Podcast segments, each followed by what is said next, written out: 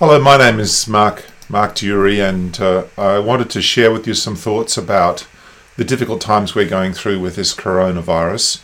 Australia's been through a period of lockdown, and it's going down again. I think people had thought that this uh, this infection was something that could be brought under control, but it seems like it's more something that you can slow, but you can't completely stop.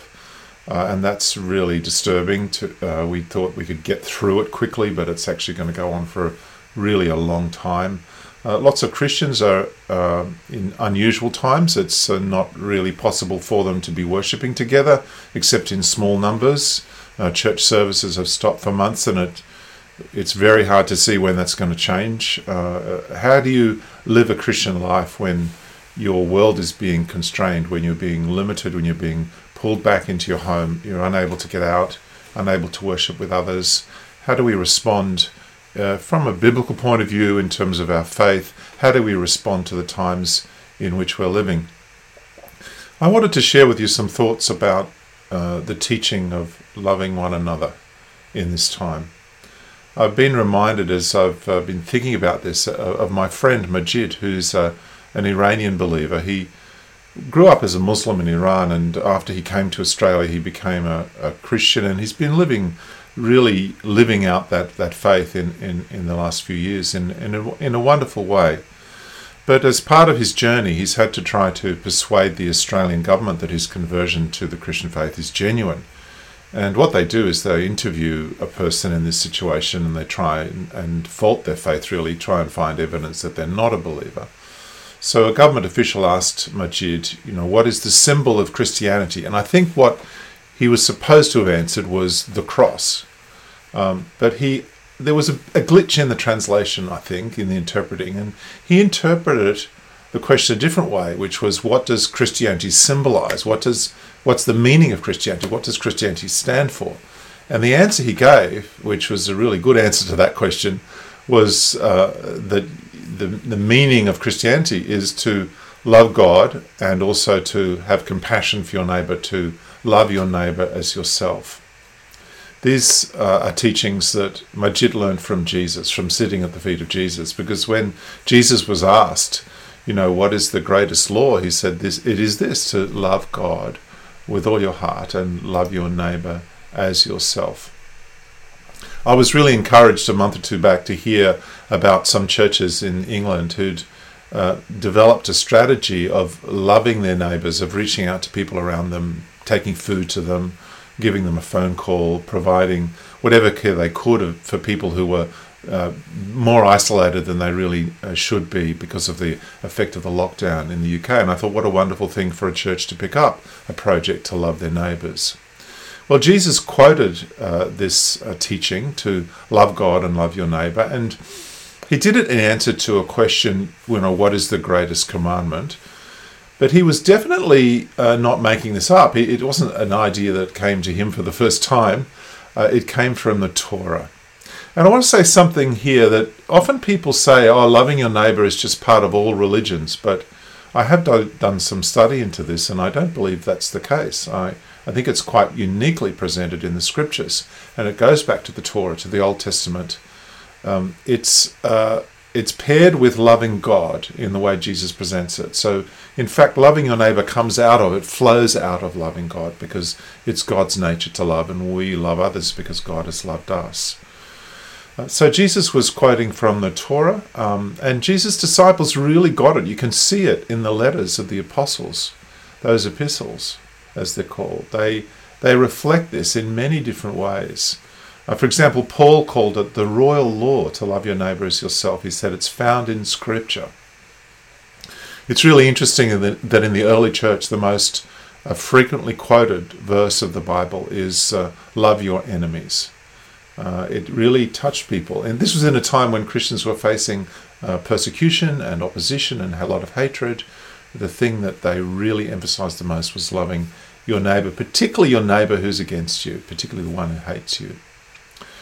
Well, it comes from Leviticus, and let's have a look at the context in which it comes. It, it shows up in Leviticus chapter 19 in two different contexts in that chapter. One is in the context of how Israelites should relate to each other. How should Israelites relate to fellow Israelites, people from their same tribe, their same community? And it says there that uh, Israelites should not seek revenge or bear a grudge against anyone among your people, against a fellow Israelite. But love your neighbor as yourself. I am the Lord. So people are told you, you shouldn't treat the people of Israel, the people of your own community, as other than you. You shouldn't hate them. You shouldn't separate yourself emotionally from them, psychologically from them. You shouldn't say they are those people, but we are us. You shouldn't say there's them and us. You should say us for all of them. Okay. So that's instruction for relating to fellow Israelites. That's one thing. But later, in another context, in, in chapter 19, it, it says um, that you should also treat the foreigner in the same way. The foreigner residing among you must be treated as your native born. Love them as yourself, for you were foreigners in Egypt. I am the Lord your God. So this is saying that the children of the stranger, of the foreigner, you should love them as much as you love your own children. You should love their families as much as you love your families. Uh, it's a very powerful statement, really, that you should treat other people as you treat the people that you regard as your own people. And in Leviticus 24, it's elaborated, it's, explained more. And it, it, says there in the Torah, in the law of Moses, that uh, the Israelites should have one law for all people. They shouldn't have one law for Israelites and another law for the others. They should treat them equally. It's a really amazing perspective that they had, that you should incorporate. And especially for a, a nation, a community that was so focused on their spiritual identity. You know, it would be so easy for them to say, We are the Israelites, these are inferior people, they should suffer for it. But actually, the law says treat them the same. You are to have the same law for the foreigner as you have for the native born. It says, I am the Lord your God. Well, what what do we make of these particular statements? How can we understand them? I want to make uh, draw out four aspects of them for you. One is it's saying that um, that the people of Israel should act with compassion towards others, and compassion is the ability to feel other people's pain as if it's your own pain, to identify with their sufferings as if they were the sufferings of you or your own family. And uh, this, this, these statements really say these people are like you. They, they are people just like you, and you should love them as you love yourself. When you see others, you should see your face in their faces.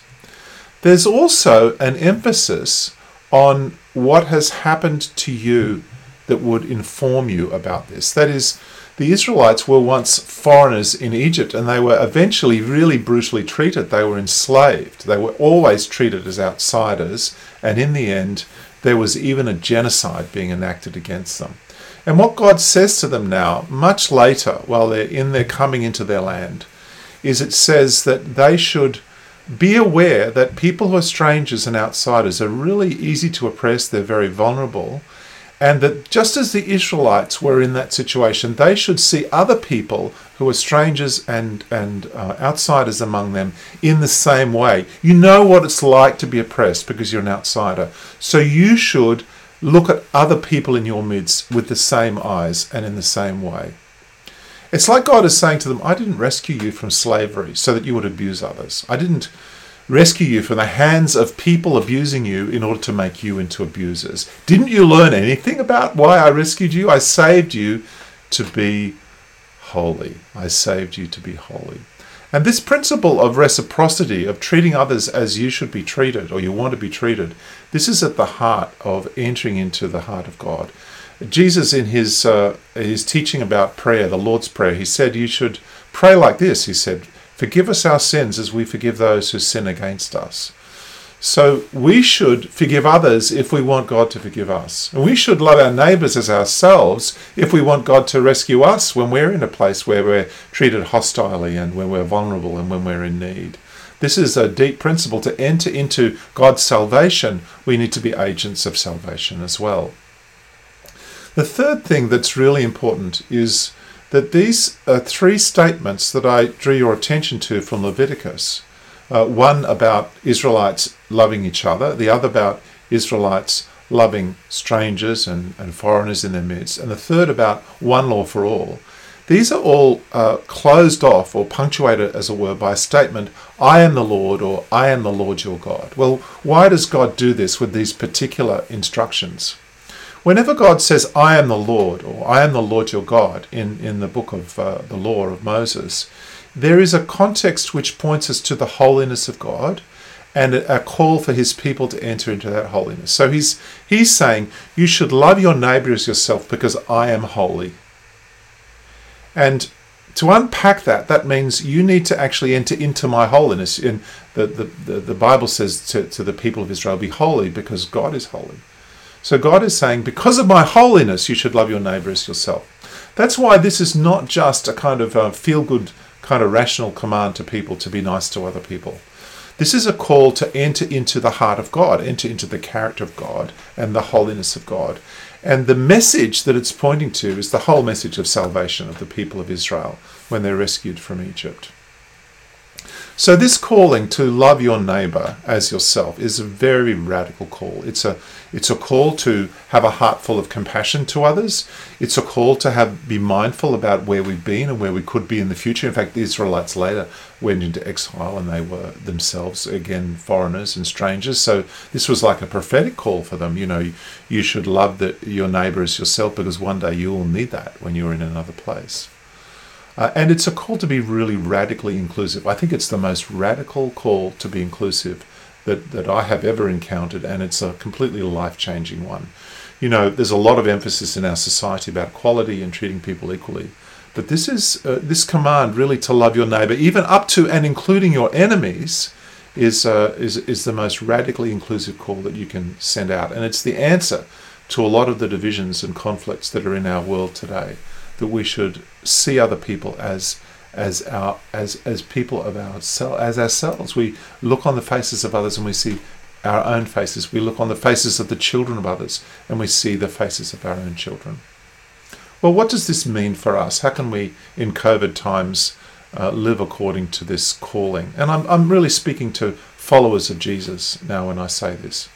Well, firstly, there's a there's a call to love the people around us, our neighbours. They're the people in the block next door, or the over the road, or people that you know about, people who are friends, people that you don't know about, people that are locked in their homes. This is a time to reach out to people, to make that phone call, to drop around a meal, uh, to show an act of kindness, to maybe help someone out who's in financial need.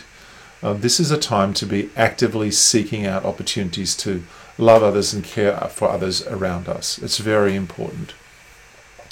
Secondly, I think there's a, a, a real danger in this crisis, and that is it, that it can set one group against another.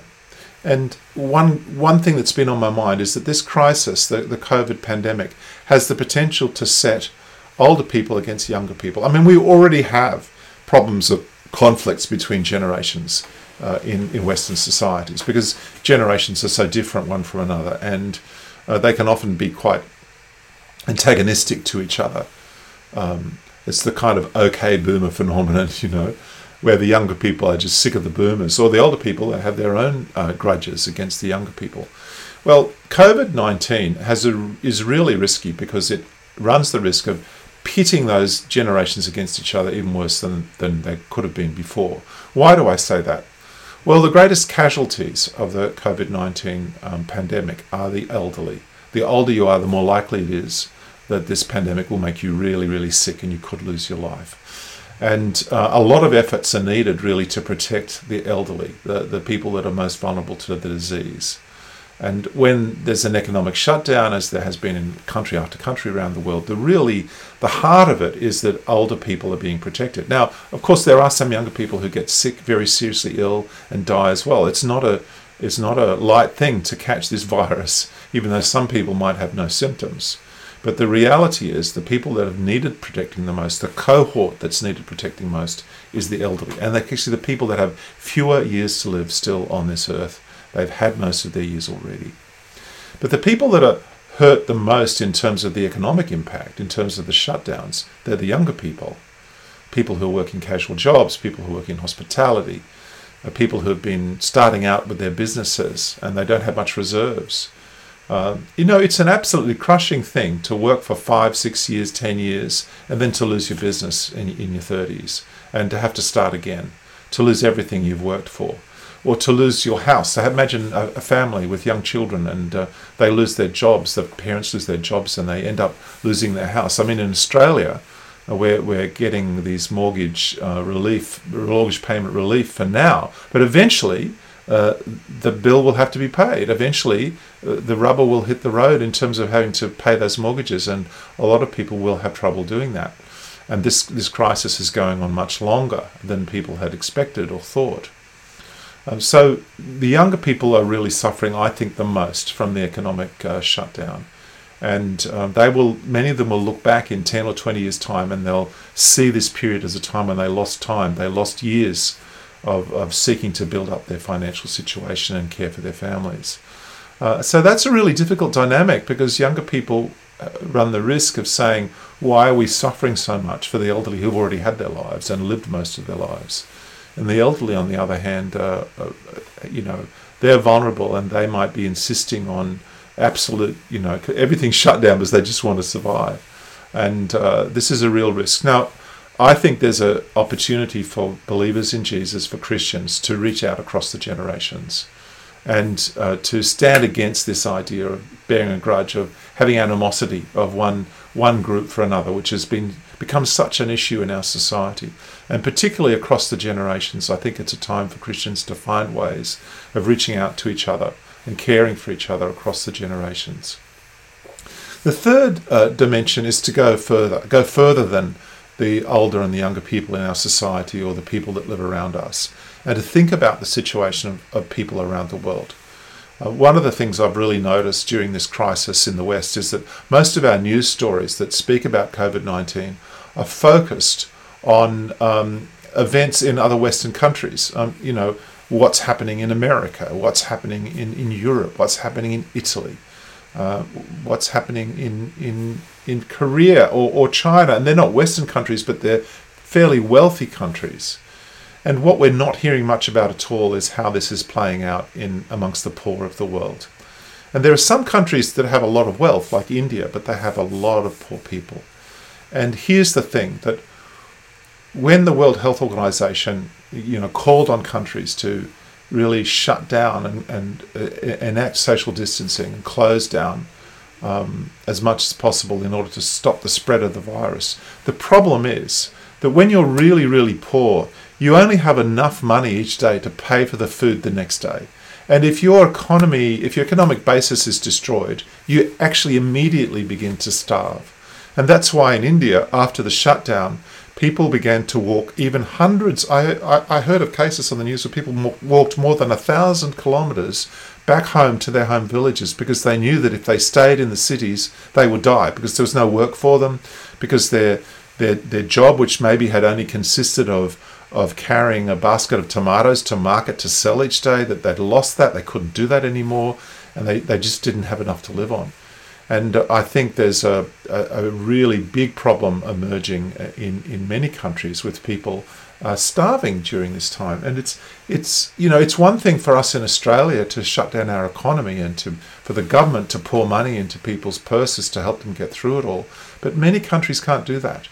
And uh, it, a, a, different strategy is needed in those countries. But I, I really feel for people in, in countries like Indonesia, India, Pakistan, um, uh, Bangladesh, for the for so many countries in Africa and for refugees in refugees camp, refugee camps in crowded conditions.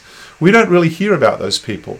Now, the challenge is when we're in isolation ourselves, when we're cut off from others here in our Western situation, how can we care for these people? Well, we should be asking our politicians to increase aid. This is a time to be caring for uh, people in other nations, not to be pulling in, uh, closing down our vision. We should be uh, paying attention. We should be trying to, being diligent to find out what's happening in other places. We should be supporting organisations that are on the ground providing relief to those who are suffering hunger and and difficulties, great privation because of the, the damage to economies. Another thing that's also really important for us is that we should not be so focused on this pandemic that we forget that we have another world in view. That if you truly believe that Jesus Christ is your Saviour, that He's died for you, then you're not actually bound to this life so tightly. You're, you have a, a, a sense of your eternity that's greater than just this, this these circumstances. It's bigger than you know. The meaning of life is not just about how much we can uh, accumulate in this life and how long we can live. It's actually about having an eternal relationship with God. And this is an opportunity for the church, for Christians, to be really clear about this that we are not people who are frightened. We're not people who are frightened of our own death. We're not people who are frightened of even losing out materially. We're people who are committed to a, a, a, different vision. Jesus often spoke about it. He said, Don't worry about what you eat and drink and what you wear. Um, he said, Focus on the kingdom, seek the kingdom of God. And look, I don't want to minimize the, the serious difficulties that people go through and are going through in these times. But for a, a believer in Jesus Christ, there is a different dimension. And we need to live accordingly. We need to live as people who are courageous and bold. You know, in the early church and at different times through history, Christians were known, for example, for caring for people suffering from the plague, for uh, not acting in fear, but being able to reach out and care for people in need. And I think this is something that we really, as Christians, we really need to take seriously and not just be bound up in the fear of the moment and overwhelmed by the circumstances. And particularly, we need to share a message of hope. I've been really surprised and challenged and interested to see a number of secular commentators saying, why isn't the church offering more than just managerial responses to a pandemic? One of the risks for us at the moment is that we are getting, you know, letters from the Archbishop each week about COVID restrictions and pandemic issues, and we're trying to manage our, our live streaming of services or whatever it is, dealing with our situation. But you know, the most important thing for a follower of Jesus is to stay on message and on track with the fact that Christ came to save sinners. He came to bring eternal life to us. And we need, in the middle of the world which is becoming overwhelmed by these circumstances, and in which lots of things that people thought were certain are being stripped away, we need to be taking an opportunity to be really clear that our certainty has not been stripped away, that our confidence, the foundation of our being, the ground on which we stand, has not been removed. And we are therefore in a strong position um, to reach out to others. We have something eternally valuable and life transforming to share with people. So I think at this time of COVID 19, when people are being separated from each other, when we're being pushed in a way to be anxious about our own circumstances, um, Christ calls us to radical identification with other people and their needs, whether they're close to us or whether they're far away from us. And it's not just enough to be doing the right thing about social distancing in our own circumstances. We need to actually be reaching out and drawing closer spiritually, emotionally, and caring for others, uh, not only close to us, but also around the world. We also need to say no to fear. We need to say no to political opportunism. There's lots of different groups going at each other, and they're using um, this this crisis as opportunities to actually escalate their hatred and escalate the conflict. Uh, the vulnerable are being exploited in many countries in new ways because of this crisis. We need, as believers, uh, to rise above that and to say no to that fear and no to that kind of pressure to become more fractured and divided. This is a time to widen and not narrow our horizons. We might be physically limited, but our spirits, our hearts need to expand to reach out to include more and more people. Jesus is calling his followers to love radically to love passionately, to be inflamed by the love of God, to, to let the holiness of God fill our hearts. And by that I mean his heart of love for others should become our heart too. His character should become our character. And also, we need to hang on to and be very bold about the certainty of eternal life, that our confidence, our identity, is not grounded in the things of this life, but it's rooted in the message of hope of salvation that Christ has brought to us. It's rooted, it's grounded in the love of God for us in Jesus Christ. And that gives us an incredible firm foundation on which to stand. My friends, I believe that this crisis will go on for a long time. Its consequences will be many and varied, and we haven't even begun to imagine the full extent of it. But one thing I'm absolutely sure is that when Jesus said, Build your house on a rock, not on sand, he was teaching us about times like this. He was teaching us about how to be in a firm place. And one of those uh, firm foundations that we can stand on is his call to love God with all our hearts, but also to love our neighbours as ourselves.